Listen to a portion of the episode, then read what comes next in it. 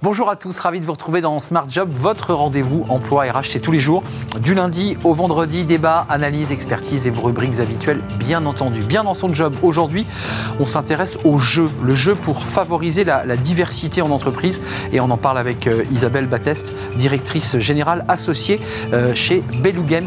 On fera le point avec elle évidemment sur cet euh, outil. Le livre de Smart Job patronne tête à tête avec les numéros 1, c'est un livre passionnant et eh bien, qui dévoile le parcours parcours de femmes, des femmes inspirantes. Et l'auteur sera avec nous, Elodie Andrio. Euh, un travail euh, titanesque et on découvrira son livre dans le livre de Smart Job. Le cercle RH et le cercle des experts. On viendra évidemment sur cette actualité dans le cadre d'un projet de loi sur l'immigration. eh bien, des, titres de séjour eh bien, pour des, métiers sous tension. On fera le point évidemment. On parlera euh, de Duralex, une entreprise évidemment patrimoniale et bien, qui n'a pas mis la clé sous la porte mais qui a mis ses salariés en chômage technique. Et puis on parlera aussi de la pénurie des médecins du travail. Voilà le programme aujourd'hui pour les experts de Smart Job. Et puis enfin, dans Fenêtre sur l'emploi, euh, les chauffeurs VTC, salariés entrepreneurs. Euh, c'est une initiative menée par Nicolas Fayon, fondateur de Jump. Ils auront des bulletins de paix tout en étant indépendants. On fera le point évidemment à la fin de notre émission. Tout de suite, c'est bien dans son job.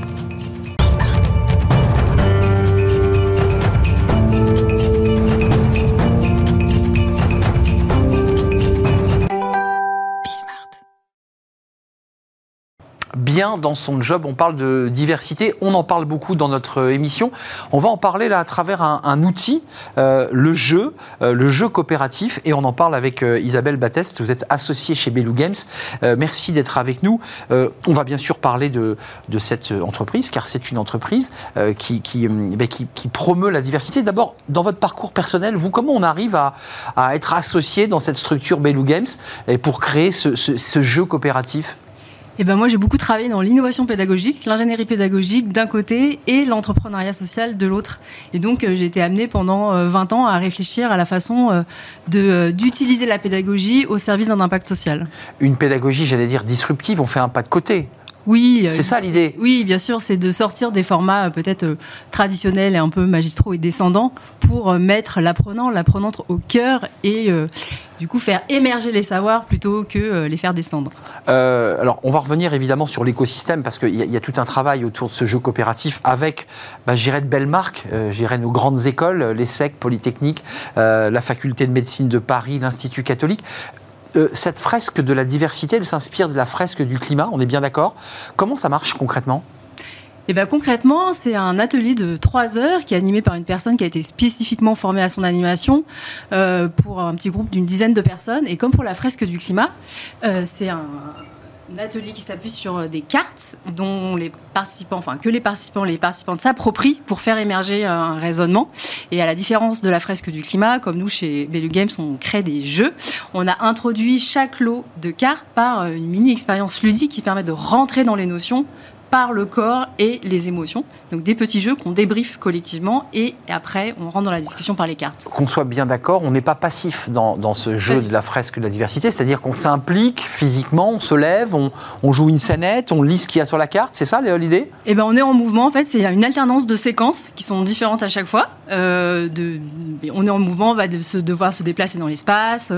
Euh, faire des groupes. voilà, on a toute une série de consignes et après il y a la discussion debout autour des cartes euh, et en fait on, alterne. Euh.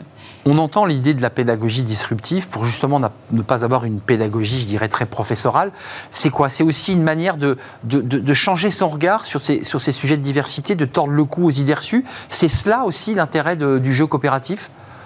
L'idée, c'est surtout de pouvoir créer un cadre de discussion sécurisé, apaisé sur des sujets qui sont euh, polémiques, difficiles, dont on a euh, souvent une appréhension très personnelle et qui est difficile de, euh, comment dire, de dépasser l'idée qu'on s'en fait et de se rendre compte que bah, parce qu'on crée un cadre d'échange où tout le monde peut s'exprimer librement et aussi comment on crée les conditions pour que l'écoute soit possible, hein, de se dire comment on, dépasse les difficultés qu'on a et pour, pour, enfin, pour débattre de façon apaisée. Et là, la, la, la, la, je dirais la difficulté et la force du formateur, c'est justement de libérer la parole. C'est-à-dire, euh, grâce à l'outil, ensuite, la parole se libère, c'est bien cela?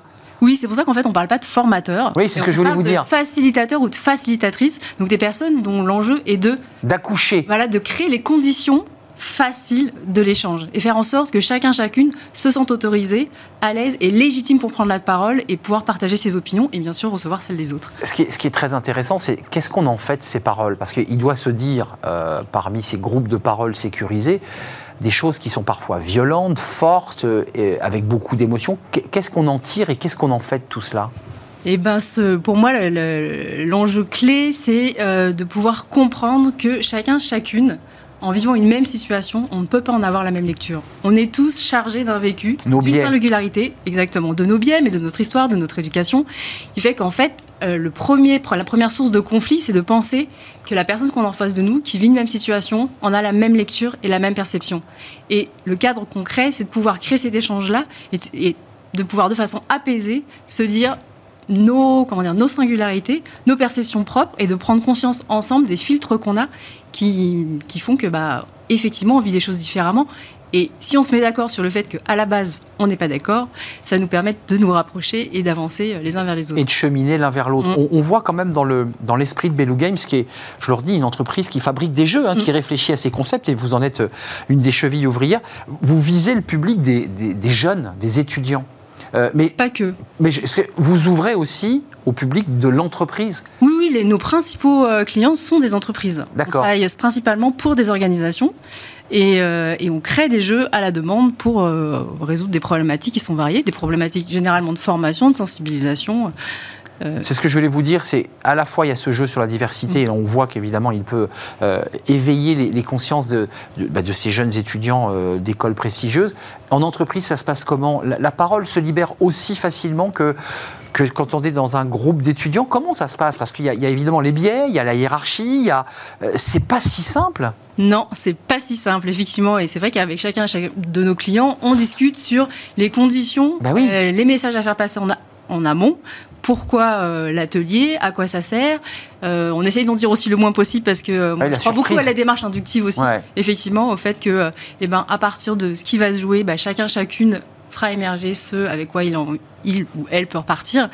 mais en fait, c'est pas très différent. La, la fresque de la diversité, elle se joue pas très différemment de la façon dont elle se joue dans les écoles pour les élèves. Il y a il y a des moments, parce que c'est un sujet, vous le dites, sensible, et j'imagine qu'à travers le jeu, euh, vous pointez du doigt, vous, vous appuyez là où ça fait mal. Il y a des blocages, il y a des moments de tension, il y a des moments où le groupe s'arrête, où il faut faire une pause, il y a des moments où il faut arrêter de se parler. C'est pas si simple. Non, c'est pas si simple, mais justement, ça c'est le talent euh, de eh la personne qui a été formée pour l'animation euh, de, cet outil. C'est-à-dire de... de pouvoir créer les conditions d'expression et d'accueil surtout sans jugement. Enfin, des jugements, on en est même malgré nous en permanence. Oui, bien sûr. Mais l'idée, c'est de pouvoir juste les conscientiser, les retenir avant de les exprimer. Et de se dire, bah, pendant trois heures, expérimentons ça. Expérimentons notre capacité à laisser, à se laisser curieux et curieuse ouverte à ce qui va Voilà. Et par rapport à ce qui peut d'habitude nous heurter, nous braquer et spontanément, presque comme un mouvement réflexe, euh, bah, nous amener à émettre des jugements et du coup des oppositions et couper la parole. Là, se dire ah bah si ça me gratte, qu'est-ce que ça me fait? Et là, si je reste curieuse, vers quoi je peux enfin, je peux aller, vers quoi ça va m'ouvrir? Hmm. Alors bien sûr, c'est pas facile, c'est pas évident. C'est pas une science exacte. Hein. Oui, là, voilà. C'est le contrat qu'on essaye de poser avec les participants et les participantes de l'atelier. Euh, la suite, il nous reste 15 secondes. Les RH vous font un retour, vous disent Moi, j'ai vu des changements, j'ai vu des attitudes, j'ai vu des façons d'être qui ont évolué dans l'entreprise, ou c'est plus long que ça? À très court terme, ce qu'on voit, c'est surtout un engagement immédiat des personnes. Sur des formats euh, descendants et classiques, c'est beaucoup plus difficile d'engager immédiatement euh, les participants et les participantes, alors que là, dans ces contextes de jeu, à partir du moment où les consignes sont données, on se rend compte que chacun, chacune se lance tout de suite. Et du coup, il y a cette force-là d'engagement à court terme, des effets euh, positif en tout cas et constructif euh, immédiat. Et après, effectivement, à plus long terme, quand on a un jeu de 3 heures, on ne va pas changer drastiquement on est d'accord. la vie des gens, mais en tout cas, c'est ce qu'on essaye de faire, d'évaluer à plus, à plus long terme l'impact de nos, nos, actions. Merci Isabelle Batteste euh, d'être venue associée chez Bellu Games. Il y a ce, ce jeu euh, passionnant de, de, la diversité, mais plein d'autres parce que vous vous adaptez évidemment aux demandes de vos clients et vous adaptez le, le jeu évidemment. Merci d'être venu nous rendre visite, nous avoir éclairé. On a cheminé ensemble sur, sur ce sujet. On tourne une page et on s'intéresse au livre de Smart Job, comme chaque semaine, l'occasion de découvrir un auteur, une autrice, pour nous présenter son livre. Celui-ci, Patronne, les patronnes, celles qui sont des femmes impactantes, inspirantes. bien, c'est un livre qui compile leur portrait, leur histoire, et son auteur est avec nous. Le livre de Smart Job, un auteur, une autrice est avec nous. Elodie Andriot, bonjour. Bonjour. Merci d'avoir répondu à notre invitation. Euh, alors, vous avez un parcours d'abord avant de présenter ce livre, Patronne, tête à tête avec les numéros 1, 52 portraits, avec une photo et leur histoire. D'abord, un tout petit mot sur votre histoire, parce que euh, il y a beaucoup de femmes de l'entreprise, il y a des femmes des médias, de la publicité. C'est quoi votre histoire? Comment on arrive à à écrire un livre qui est une somme, qui est un travail titanesque? Comment vous en êtes arrivé là? Avec grand plaisir. Alors moi, je suis franco-britannique. J'ai grandi à Lyon et euh, j'ai 10 ans de communication derrière moi avant de fonder ma propre entreprise. Et euh, sur les bancs de l'école, à l'ESCP, je me suis dit, j'ai envie de partir à la rencontre de, de ces chefs d'entreprise, de ces patronnes, de ces femmes qui ont atteint la première place. Parce que déjà, moi, j'ai envie de les rencontrer. Je veux savoir comment elles ont fait. Et je voulais les montrer à mes nièces. J'en ai euh, cinq qui aujourd'hui entre 6 et 18 ans. Et souvent, les rôles modèles sont issus du monde du divertissement et je voulais leur montrer justement ces autres femmes, celles qui évoluent dans le, le, monde corporate, euh, celles qui euh, sont devenues euh, numéro une. Oui, les, les, femmes modèles pour ces jeunes filles ou, ou jeunes hommes d'ailleurs, c'est le cinéma, c'est la bande dessinée. Là, vous nous parlez de femmes qui dirigent des chaînes de, de télévision, des grandes agences, Bibiane Godefroy, Cathy Collard-Gégère, une ancienne ministre qui, qui, a été à la tête d'entreprise, Elisabeth Moreno. Le fil rouge, quand on lit ce livre, pour beaucoup en tout cas, ce sont des femmes qui ont souvent peiné euh, à accéder. Elles le disent. Elles disent, euh, on, m'accuse, euh, je pense à cette productrice de la Star Academy que, je connais, qui dit, mais on, on m'accuse d'être allé trop vite mais en fait j'ai mis un temps fou à arriver, c'était compliqué. Est-ce que c'est un peu ça le fil rouge de ces femmes numéro une aujourd'hui qui dirigent soit de très belles entreprises, soit elles ont créé leur propre entreprise? J'ai envie de dire déjà le doute est quand même euh, un défaut qui se conjugue souvent au féminin. Euh, et c'est vrai qu'elles doutent beaucoup, ces patronnes. Je pense notamment à Anne Riegel, qui est donc euh, la directrice générale d'Air France, qui a quand même refusé deux fois le poste avant de l'accepter, alors que ça faisait plus de 20 ans qu'elle était dans la boîte, elle avait fait toute tous les, postes finalement. Euh, donc déjà le doute c'est quand même une, problématique et puis euh, si je puis dire il y a 2000 ans de, biais patriarcaux. Euh, ce n'est pas évident pour une femme d'atteindre la première place. Ce n'est pas attendu. Ce n'est pas une prédestination féminine. Et ça Stéphane Palès donc qui dirige la Française des Jeux me l'a souvent dit parce qu'elle a, elle a un prénom mixte donc c'est assez rigolo. Souvent on l'appelle Monsieur dans les mails parce qu'on se doute pas hum. que Stéphane finalement avec un E à son nom hein, je précise. Oui avec un nom avec un E exactement. Et, et c'est vrai que du coup, elle a féminisé son titre pour, pas pour plus que ça, que ça arrive. Donc ça montre bien que finalement, le patron n'est pas euh, attendu d'être une patronne. Mais le fil rouge, c'est quoi? C'est de l'abnégation, c'est des sacrifices, c'est l'envie de réussir, c'est l'envie de prouver qu'on peut faire comme les hommes. Qu'est-ce qu'on pourrait tirer comme ça, comme fil rouge de ces histoires qui sont toutes particulières Alors, dans ces 52 entretiens, déjà, pourquoi 52 entretiens? Parce que 52% de la population, les femmes, nous sommes en majorité. On est quand même 2,2 millions de, de, plus que vous, les hommes. Euh, et pourtant Et pourtant, euh, plus que 7%, De, femmes. Voilà, au 40, elles sont 3. Il y en a, il y en a peu dans les instances dirigeantes. Euh, non, j'ai voulu j'ai voulu montrer euh, finalement euh, tous ces portraits pour que chacune puisse euh, s'identifier à un parcours, se projeter éventuellement, susciter des, vocations. Et qu'est-ce qu'elles ont toutes en commun finalement ces patronnes? Alors dans la conclusion, j'ai fait les six commandements de la patronne je peux vous en dévoiler euh, quelques-uns. Oui, mais il ne faut, pas spoiler, faut pas spoiler la fin de votre livre. Il ne euh, faut pas tout raconter. Mais le premier, pour celles qui euh, évoluent dans l'échelle corporate, clairement, elles sont passées par des rôles de CFO. Mm. En tout cas, proche du cash flow ou bien directrice des grands comptes, par exemple, elles ont la main sur la caisse, ces patronnes. Et ça, c'est l'antichambre du pouvoir, c'est la vraie antichambre du pouvoir. J'ai cité avant de nous quitter Alexia Laroche-Joubert, qui est du monde de la télévision, de la production du visuel et qui a très très bien réussi, qui dit, elle, elle a raté le bac, enfin en tout cas, elle a eu le bac grâce à la natation. quand même quand de on justesse. de justesse euh, et qu'elle s'est battue mais pour beaucoup beaucoup de ces 50 portraits on voit quand même des parcours irréprochables ENA, Sciences Po, ESCP, HEC. voilà, c'est quand même des, personnes à la tête bien faite. Elles sont surdiplômées pour la mm. plupart. Mm. et ça, j'ai envie de dire, elles ont, elles ont ça en commun avec les patrons, mais d'autant plus quand même, tout de même pour les Plus que les autres, vous pensez? Oui, et ça a été, ça a été d'ailleurs difficile d'aller trouver une patronne qui n'a pas le bac. Hmm. Euh, une self-made oui, J'ai cherché, c'est pour ça que j'ai regardé. donc, bah, c'est Jeanne Damas. Jeanne Damas n'a jamais passé son baccalauréat et donc aujourd'hui, elle dirige Rouge, qui est une des success stories euh, clairement de, l'influence et elle le fait euh, avec beaucoup de talent. Et avant de nous quitter, parce qu'il faut lire ce livre, c'est évidemment des femmes inspirantes qui aujourd'hui ont le pouvoir, ont, voilà, ont, accédé au pouvoir.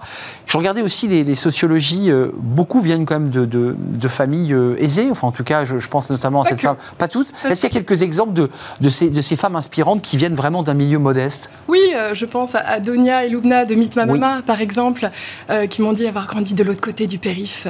Et, euh, elles sont rares. Hein. Elles sont rares. Elles sont rares, mais chez les patrons aussi, finalement. C'est peut-être aussi notre production sociale. Et ça a été important pour moi, justement, d'aller chercher ces autres typologies de, de profils bah, pour que toutes les Françaises, qu'elles aient grandi de l'autre côté du périph' ou dans Paris ou en province, puissent puisse s'identifier euh, à un des profils, même si on s'identifie euh, jamais dans celui que l'on pense. C'est vrai. Euh, c'est un livre évidemment qui n'est pas linéaire. Vous pouvez le lire dans, tous les sens, puisque ce sont des portraits de très belles photos. Je voulais évidemment saluer la mise en page de ce livre et le, et le graphisme pour les histoires de, ces femmes. 52 histoires.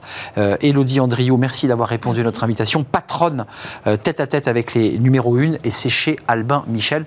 c'est un livre avec les fameux six commandements de, de, ces femmes inspirantes. Voilà pour, pour pour ce livre. Merci d'avoir euh, d'être venu euh, faire un détour par le plateau de, Smart Job. Merci à vous. On fait une courte pause et on retrouve les experts de Smart Job pour l'actualité. Il y a beaucoup de choses aujourd'hui, notamment ces titres de séjour. Vous avez, vous avez vu évidemment dans ce projet de loi immigration pour permettre évidemment de pourvoir ces métiers euh, sous tension. Mais quels sont ces métiers sous tension? Tous les secteurs sont sous tension. On va faire le point avec les experts et puis on parlera aussi de Duralex, cette marque de verre où on regardait le petit numéro quand on était à la cantine. Eh bien, c'est une entreprise qui a mis ses salariés en chômage partiel parce que ben, le prix du gaz eh bien, les empêche de développer leur production. Voilà le programme, c'est juste après la pause. On vous retrouve.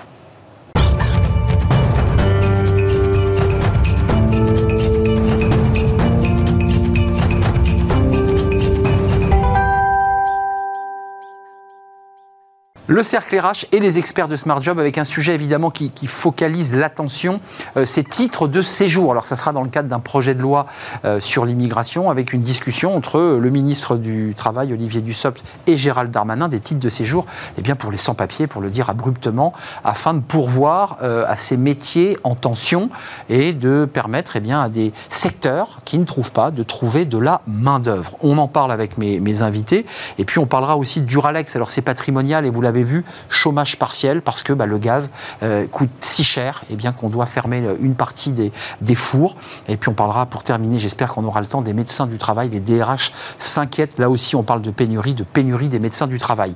Mes trois invités, Marine Balançard est avec nous, directrice générale d'Ariséal, et votre livre qu'on va découvrir, vous on a mis le, le titre de, votre livre, euh, Décider, on va le voir, voilà, Décider, ça se travaille, édition Erol, ça vous fait sourire. Euh, Christine Duro, merci d'être avec nous vous êtes vice-présidente entreprise et progrès associée chez KEA Partners. Merci d'être là. Et Stéphane Marchand, bonjour Stéphane, rédacteur en chef pour l'ECHO, euh, délégué général de l'Institut du capitalisme responsable. Ça c'est nouveau, du capitalisme responsable. Oui. Je ne vous présentais pas sous cette euh, étiquette-là Non, effectivement, parce que d'habitude je viens ici en tant que rédacteur en chef de Pour l'Écho. Oui. Mais c'est une autre casquette éventuelle. Deux casquettes donc, et la une de Pour l'Écho. Regardez la, la une. Peut-on éviter la récession? Alors on nous dit oui, on nous dit non. D'ailleurs, avant de débattre de notre titre, on est en récession ou pas? Alors pas techniquement, pas tout à fait encore. On risque d'y plonger. Mais la question qu'on pose dans le magazine, c'est de savoir si c'est une mauvaise idée d'être en récession. Il y a des pays qui choisissent la récession pour purger et repartir de l'avant. Hmm. Et euh, le patron de la Fed, la Banque centrale américaine, disait récemment on va faire du chômage pour repartir. Euh, c'est terrible hein, quand on entend ça. On va faire du chômage. à la mode. Ouais, on va faire du chômage. La phrase donne froid dans le dos. Euh, revenons au, sujet qui nous intéresse aujourd'hui sur euh, ces titres, ce titre de séjour un peu particulier qui sera élaboré à l'occasion d'un projet de loi sur la possibilité de donner du travail à ces sans-papiers, à ces migrants. Je ne sais pas comment on peut d'ailleurs les appeler, mais qu'est-ce que vous en pensez? Parce que c'est un titre de séjour pour voir les métiers sous tension comme ça, spontanément, on a envie de dire bonne idée. Christine Duroux, je vous vois, je vous vois dans le doute. Oui, bonne idée, euh, sachant que pour le moment, c'est un c'est un concept, c'est une bonne idée, c'est ce qui se passe dans beaucoup de pays euh, qui conditionnent euh, la régularisation ou même l'entrée sur le, territoire ou les, quotas d'immigration mmh. à des métiers de sous-tension. La France en avait parlé, rappelez-vous. Hein. Le Canada, oui, alors il y a un passeport. Avec des quotas par métier. excellence ou compétence, mais qui n'est pas du tout connu. Le Canada, tous les ans, annonce on a besoin de temps, et temps, ça fait des années, ils octroient des points. Donc on a envie de dire oui, ça a l'air de bien marcher. voilà, maintenant, moi ce qui m'étonne, et je le partageais euh, avant cette émission, c'est que ce soit quand même annoncé par euh, le ministre de l'Intérieur, ce qui mmh. témoigne d'un amalgame euh, sécurité, emploi, économie qui me semble questionnable. Oui, alors après, ça a été rectifié, puisque c'était suite à une discussion entre le ministre du Travail et le ministre de l'Intérieur, mais comme c'est la loi immigration, elle sera portée par Gérald Darmanin coup de com ou pas, Stéphane Marchand? Parce que certains disent, et j'en fais partie, mais ça fait 20 ans finalement que ce sujet est sur la table, euh, qu'on se pose la question, de, euh, qu'on utilise une main-d'œuvre étrangère euh, au noir, et je mets des guillemets, mais d'une manière illégale, dans les restaurants, dans les champs, dans des secteurs, le BTP. C'est un, vrai sujet de le, poser là, aujourd'hui, maintenant? Alors, vous, posez la question de savoir si c'est un coup de com. L'interview dans Le Monde par Darmanin et Dussopt euh, étaient en commun. Donc ils l'ont, c'est une volonté euh, Absolument. politique affirmée de mélanger euh, de faire le mélange que contestait Christine Duroux entre la police, en fait, entre la police et l'emploi très très très très mauvaise idée à mon avis en, en termes de com c'est une très mauvaise idée. Alors ensuite euh, est-ce que l'idée semble tellement évidente qu'on ben oui. on a du mal à croire qu'en 2022 un ministre de la République française ose annoncer ça comme une nouveauté. Enfin c'est absolument inouï. Surtout qu'il sait très bien que cette idée euh, en 2007 elle avait déjà été euh, pratiquée exactement dans les mêmes termes. Je vous rappelle qu'il y a une loi sur l'immigration tous les 18 mois en France en moyenne. Mmh. donc c'est sous l'ère Nicolas Sarkozy. donc on finit par oublier ce qu'il y avait dans les lois précédentes mais en 2007 c'était déjà là et quel est le problème? Le problème, ça n'est pas l'idée. Le problème, c'est l'exécution, évidemment. L'exécution politique et surtout, en l'occurrence, l'exécution administrative. C'est clair. Parce que les, euh, les, les décrets d'application des lois ne sont jamais mis à jour. Or, pour mettre en face la présence d'immigrés qui ont besoin de travailler et en face les métiers en tension qui ont besoin d'embaucher, ça, ça, c'est la technologie difficile. C'est ça la difficulté. Hmm. C'est pas de faire le malin dans le monde. C'est ça, c'est d'organiser la correspondance. Euh, Marine Balançard, votre point de vue, vous venez régulièrement vous exprimer sur ces sujets, est-ce que vous dites c'est une bonne idée? Certains sénateurs, certains députés, certains élus d'ailleurs, disent oui, pourquoi laisser ces, hommes, en particulier ces hommes et, quelques femmes, comme ça, la vivre dans des tentes sans activité pendant la période où on instruit leur dossier? Pourquoi ne pas leur donner du travail? Oui, bah, c'est un sujet très politique. Hein. On marche vraiment sur des œufs. Il n'y a qu'à voir euh, les commentaires qu'il y a dans tous les journaux. Et j'abonde dans votre sens. Hein. Ça paraît incroyable que le ministère de l'Intérieur euh, euh, annonce ce genre de, choses alliées avec le ministre du Travail. Il y a quand même un problème, c'est qu'on a presque 3 millions de chômeurs en France. Euh, et il semblerait que cette annonce, ce coup de com, euh, serait une façon de répondre à deux problèmes, c'est-à-dire qu'on n'arrive pas à faire travailler les chômeurs. Hum et on n'arrive pas à faire partir les étrangers en situation illégale. C'est-à-dire que ceux qui doivent quitter le territoire ne le quittent pas. Et donc on dit, bah, comme les chômeurs ne veulent pas travailler et que les autres sont là, oui. eh bien on n'a qu'à les régulariser. C'est ça. Euh, alors il y a un autre débat juridique, c'est qu'il n'est pas non plus précisé que parce qu'on travaille pendant la période d'attente de la régularisation, qu'on sera automatiquement, parce que c'est un, sujet qui est posé, automatiquement régularisé. On peut travailler six mois dans cette période d'attente pour ensuite avoir un refus euh, en, appel. Mais quand même sur, cette question des, des, métiers sous tension, tous les invités qui viennent sur ce plateau, du tertiaire ou pas, nous disent nous, tous nos secteurs, tous les secteurs sont sous tension. Là, j'ai regardé les métiers sous tension tels qu'ils avaient été définis par la DARES et par quelques institutions, on les connaît, c'est le service à la personne, c'est euh, la répurgation, les, ceux qui ramassent les poubelles, le BTP, le monde agricole et l'informatique. On les connaît, ces secteurs sous, tension. Euh, donc comment on va faire? On va aller euh, euh, faire un repérage au moment des inscriptions? Comment vous voyez les choses là concrètement? Parce que les Français ne veulent pas les faire, ces métiers. Enfin, je dis les Français de souche. Vous êtes d'accord? Personne ne veut les faire, ces métiers. J'allais dire déjà, quand on regarde la liste de, ces métiers et qu'on regarde autour de nous, on voit bien que d'ores et déjà, euh, il est tout à fait euh, majoritairement, elles sont majoritairement occupées par. J'oubliais la restauration. Hein. Euh, issues, de, de l'immigration au sens très large, au sens très large du terme. donc de toute façon, c'est un, c'est un faux débat. donc, et, d'ailleurs aujourd'hui, regardez le débat qu'il y a eu l'été dernier sur la venue sous contrat de personnes venant de Tunisie, qui donc vidaient les hôtels Tunisie, qui baissaient le service en Tunisie, qui a besoin euh, d'augmenter euh, son tourisme et qui voulait amener des gens pour la restauration en Tunisie et ça faisait polémique. Enfin, tout ça est quand même euh, assez, assez, assez absurde.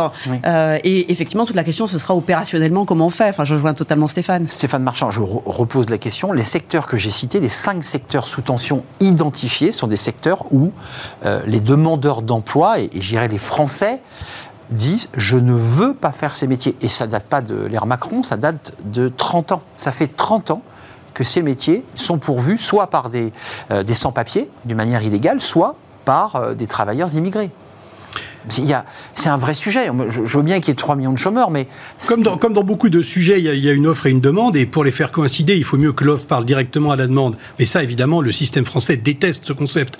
L'administration crée une liste de métiers en tension. Quelle est l'utilité de cette liste? Vous venez de la décrire, elle est complètement euh, euh, sommaire. Il faut entrer beaucoup, beaucoup dans le détail de chacune de ces catégories pour commencer à avoir un outil opératoire permettant de résoudre le problème. Donc ce qu'il faudrait faire, à mon sens, c'est que les entreprises les chefs d'entreprise puissent embaucher qui ils veulent dans les secteurs où ils ont, besoin, ils ont besoin d'avoir quelqu'un, et ensuite on post-régularise. Ça, ça fonctionne. Sans problème administratif. parce que la réalité, c'est qu'il y a le mur de la préfecture, là, aujourd'hui, où on vous dit, bah non, il n'est pas régularisé, vous ne pouvez pas l'embaucher. C'est ça la réalité. Ben oui. Hum. Euh, un, tout petit mot quand même sur le monde agricole, parce que je lisais un témoignage d'une femme qui fait des cornichons et qui dit qu'elle a 30% de sa production euh, bah, qui pourrit sur pied parce qu'elle elle a décidé de ne pas embaucher euh, de, travailleurs illégaux avec, des, avec un, un, travail illégal.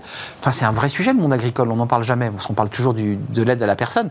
Là aussi, enfin, c'est un vrai sujet. Ça veut dire que les patrons vont devoir régulariser euh, leurs salariés dans les restaurants sans papier. Ils vont devoir se mettre en règle, parce que ça pose cette question-là quand même. On est d'accord. Les entrepreneurs vont devoir se mettre en règle.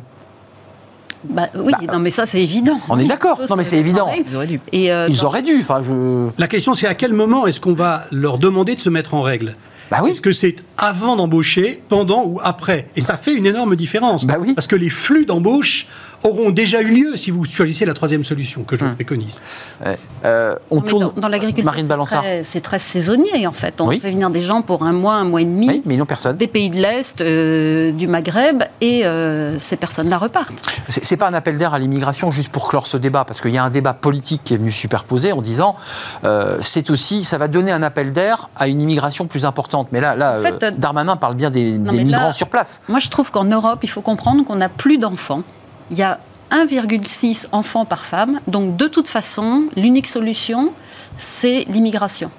Donc autant choisir l'immigration que l'on souhaite, comme le fait le Canada. Euh, en Angleterre, je crois qu'il y a 1,5 million d'emplois non pourvus. Comme la Suisse, comme d'autres pays. Voilà, comme la Suisse. Et donc euh, le sujet de l'immigration n'est plus euh, est-ce qu'on est pour ou contre, c'est il y aura de l'immigration. C'est le hmm. seul moyen d'assurer la, la pérennité économique de l'Europe. Il y aura de l'immigration parce que notre économie est en danger.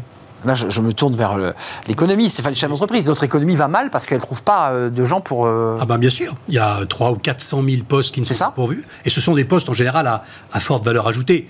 Euh, et pas ceux forcément qui correspondront aux migrants qui, arrivent. Probablement pas, effectivement. Euh, ceux-là, on a du mal à les faire venir. On vous dit qu'il faudrait faire venir des ingénieurs de Taïwan ou, de Chine euh, pour remplir ces jobs-là. Et il y a, des, il y a des, secteurs et des entreprises, il y a des entreprises qui disparaissent faute de pouvoir embaucher. Hum. À tel point qu'en Californie, par exemple, il y a une loi de l'État qui interdit aux entreprises de se voler les ingénieurs. Bien sûr. Parce que c'est devenu une, ressource tellement rare, c'est comme l'eau en quelque sorte. C'est la surenchère du salaire et, des, et, des, avantages en nature. Tournons cette page. Duralex, on l'a tous regardé dans nos verres quand on était petit pour voir quel âge on avait quand on arrivait à la cantine. Nos enfants le font encore. Duralex, entreprise du Loiret, qui met ses salariés en chômage technique. Euh, elle avait 4 millions d'euros euh, pour le gaz, pour faire tourner ses fours. Elle est arrivée à 13. Est-ce que dans votre réseau, parce que c'est intéressant aussi de savoir ce qui se dit dans votre réseau, est-ce que vous avez des entreprises qui vous disent, euh, là on est en situation très délicate quand, quand la facture de gaz va arriver? Dans l'industrie, oui, absolument. Sur les ETI, les PME, euh, et qui disent depuis déjà quelques semaines euh, que la, la, focale, on va dire, de tout le soutien a été exclusivement sur les particuliers et assez peu sur un tissu oui. d'entreprise qui est voilà. Et les entreprises dont on parle, ça n'est pas les industries euh, donc on met toujours en avant, plutôt euh, ça n'est pas assez peu les industries du luxe, c'est assez peu les industries, un peu moins les industries de l'agroalimentaire, sauf pour les matières premières, pour lesquelles c'est un énorme problème, mais c'est beaucoup pour le coup ces fameuses industries manufacturielles euh, qu'on veut tellement ramener en France, qu'on veut tellement aider, qu'on a Hmm. tellement enlevé pour focaliser les, pour se focaliser sur l'école blanche. C'est le coup de grâce. Mm. Donc euh, c'est euh, c'est ennuyeux. Qu'est-ce que vous en pensez? Duralex, c'est un exemple, mais c'est un, un, un, exemple euh, symptomatique d'un patron qui dit je, je, mets mes, je, préfère mettre mes salariés à 95% euh, du, du salaire. C'est le en même temps de Emmanuel Macron, c'est-à-dire il dit il faut réindustrialiser l'Europe et en même temps on se retrouve dans une situation. La France ou l'Europe? Bah, Vous dites ça parce qu'il avait gardé le drapeau France. européen sur le. Oui. C'est ça Oui, il a oublié le drapeau il avait, français. Il avait pas remis oui. le drapeau français. Mais il veut réindustrialiser la France et en même temps, déjà, on n'est pas très compétitif en termes de coût de la main-d'œuvre et en plus, maintenant, on est euh, complètement pas compétitif sur le coût de l'énergie. Mmh. Donc, c'est le coup de grâce. Et il hum, n'y a pas que Duralex, d'ailleurs, Safran euh, renonce à installer une usine. En tout cas, il diffère la décision de 18 ou 24 mois. Et, le, et c'est dramatique pour, le, pour la France. Est-ce que c'est pas. Après, on peut se poser la question est-ce que Duralex n'utilise pas ce prétexte pour finalement couper sa production, mettre 250 personnes au chômage partiel, payé vrai. par euh, l'État hein, C'est l'État par nous. euh, est-ce que c'est pas un, une démarche opportuniste? Euh, Pour être précis, hein, cette entreprise euh, était dirigée euh, il y a encore quelques mois par des Turcs. Euh, elle a été reprise avec le soutien du Conseil régional hein, de, de, du centre pour sauver l'entreprise. Donc vous avez raison, il y a un débat de est-ce que ce n'est pas la fin de l'entreprise et d'une manière déguisée, une manière de, de, oui, de clore l'aventure oui. du Ralex? Quand même sur le fond, euh, il y, y, a un débat que vous posez. On aide les particuliers, euh, on a capé le, le, montant des dépenses énergétiques. Le gouvernement n'a pas fait le choix de le faire pour les entreprises, au risque de mettre en danger euh, son industrie. On peut difficilement reprocher au gouvernement français de ne pas avoir aidé les entreprises dans les 3 ou 4 ans qui viennent de se dérouler. Euh, sur ce point précis, bon, Duralex c'est un cas particulier. Le verre, c'est une, c'est une industrie, je dirais, extrême, dans la mesure où elle utilise énormément d'électricité et énormément de gaz. Donc vraiment, c'est euh, double peine. Hum. Euh, peut-être que vous savez que je suis un optimiste. Euh, il y a des méthodes peut-être pour faire du verre en utilisant moins d'électricité et moins de, hum. et moins de, de, de gaz. Et Saint-Gobain, j'ai l'impression, vient d'inventer quelque chose le mois dernier. Ils ont, je crois, fabriqué du verre avec des morceaux de verre recyclés. Euh, et euh, tout ça, si ça devait être généralisé, euh, reposerait sur l'utilisation des déchets dans les chantiers de destruction, plutôt de déconstruction. On déconstruit, on démonte voilà. pièce par pièce, vous avez raison, les vitrages. On, on récupère le verre et on pourrait récupérer des quantités énormes de verre si la filière existait. Donc il faudrait peut-être subventionner la filière au lieu de subventionner ceux qui font du, du verre comme on le faisait il y a 50 ans. Juste d'un mot, parce qu'il nous reste vraiment très peu de temps. Les médecins du travail, les DRH nous disent qu'il y a une pénurie. Je me souviens quand même, je crois sous l'ère Nicolas Sarkozy, que certains évoquaient même l'idée de supprimer la médecine du travail, euh, jugée inefficace, euh, inefficiente, euh, parfois dans des, même des conflits d'intérêts, euh, puisqu'elle est, elle est, elle est, payée par l'employeur, il faut quand même le rappeler. Euh, vous en pensez quoi de ce débat de la médecine du travail? Utile ou pas utile? Parce que c'est, on n'arrive pas à savoir si les médecins du travail jouent un vrai rôle dans l'entreprise. Bah c'est un peu différent depuis la crise du Covid parce que la médecine du travail était très sollicitée. Il y en a même qui ont vacciné directement euh, les salariés. Oui. Et il y a, je rappelle que les Français sont en mauvaise santé psychique et que les médecins du travail ont tiré les premiers de la sonnette d'alarme. Donc vous soutenez plutôt l'idée de sauver le, ah bah là, le, soldat médecin du travail bah Absolument. C'est très, très, étonnant que, que, que ce métier marchand. ait une aussi mauvaise réputation. Ah oui on a fait une enquête vrai. à Pour l'écho sur ce métier de médecin du travail. On a découvert qu'il souffrait de trois préjugés. Le premier, c'est que le médecin du travail ne soigne pas. Euh, alors effectivement, il ne soigne pas directement comme un médecin de famille, mais euh, il est chargé de faire de la prévention. Avec toute la direction de l'entreprise, il est chargé de vérifier si les conditions de travail ne vont pas un jour déboucher sur des problèmes, notamment musculo-squelettiques, oui. etc. Donc c'est important. Deuxièmement, qu'il est vendu au patron. C'est complètement faux. Il est pas Vous avez vu les préjugés que oui. j'ai portés en introduction Absolument. Le, le, il n'est pas vendu au patron. Le serpent d'Hippocrate qui, qui, gère le, le, médecin reste parfaitement valable. Mmh. Il peut très bien refuser Et le, le- la, la sécurité des informations des euh, patients, Ah oui, des, des- des salariés, est évidemment totalement, Totalement, garantie. bien sûr, Voilà. bien sûr. Et Euh, donc, ça veut dire qu'ils ont une utilité. Vous confirmez l'idée qu'il faut une médecine du travail efficiente. Absolument. Et puis, c'est pas du tout un métier plan-plan, parce que c'est un métier, comme je le disais tout à l'heure, assez stratégique, qui va s'occuper de l'avenir de l'entreprise. Donc, et en plus, c'est bien payé. Par rapport à un job de médecin normal, C'est vrai. c'est particulièrement Avec des horaires de bureau. Voilà. Donc, euh, Ouais. une série de Vous- choses Vous n'êtes pas médecin de nuit, quoi. hein. À Oui. 18h, l'officine ferme. Vous en pensez quoi des, des médecins du travail? Bah, en tout état de cause, euh, moi pour Entreprise et Progrès, on, on est sur l'humain au cœur de l'entreprise. Aujourd'hui, l'humain, Marine le je suis, mentionne. ma- je suis mal, je suis mal parti avec ma présentation Euh, il est- des médecins du est- travail, là. hein. est- voilà, l'humain au cœur de l'entreprise, l'humain c'est un humain global aussi, c'est pas que du management, c'est aussi de la santé psychique, c'est aussi de la santé physique. Je vois mal comment on peut porter ce message-là, l'humain au cœur de l'entreprise, sans du tout pousser une médecine euh, qui accompagne la médecine du travail. Alors, est-ce que ça peut être substitué ou pas? De toute façon, des généralistes et les déserts médicaux, il y en a aussi. Ce sont les mêmes, là où il y a des déserts de médecine du travail, il y a aussi un désert de, gé- de généralistes. Donc, ce sujet-là est un sujet d'entreprise et d'économie aussi. C'est pas pour rectifier mon lancement, mais vous confirmez bien que la- les médecins du travail sont bien financés par les entreprises. Ils sont salariés de l'entreprise. On est d'accord, d'accord. Non, mais je, je voulais juste avoir cette précision. Et ce qui peut-être peut, à certains égards, poser des difficultés? Je, je- au- Au-delà Oui, du fait que j'ai oui. pu susciter quelques préjugés. Certains sont, sont- oui, sont salariés, il peut y avoir des conflits de loyauté, oui, ils peuvent être sous pression aussi. Ah, ils peuvent être sous Euh, pression, bien sûr. Mais de moins en moins. Je pense que maintenant, les entreprises ont bien conscience de- des problèmes de santé physique, mais mentaux aussi. Bien sûr, sont, bien sûr. euh, Liés au Covid d'ailleurs. de plus Covid. voilà. Merci à vous trois de nous avoir éclairés sur tous ces sujets d'actualité. Euh, merci à vous, euh, Marine Balançard, directrice générale d'Ariséal. Merci à vous, Christine Duroux, vice-présidente entreprise et progrès associée chez KEA Partners. Et merci à vous, Stéphane Marchand, avec la une euh, de Pour l'écho. Vous en êtes le rédacteur en chef sur la récession ou pas, avec ce graphique qui monte et euh, délégué général de l'Institut du capitalisme responsable. Merci à vous trois. On termine euh, notre émission avec Fenêtre sur l'emploi et on accueille notre invité.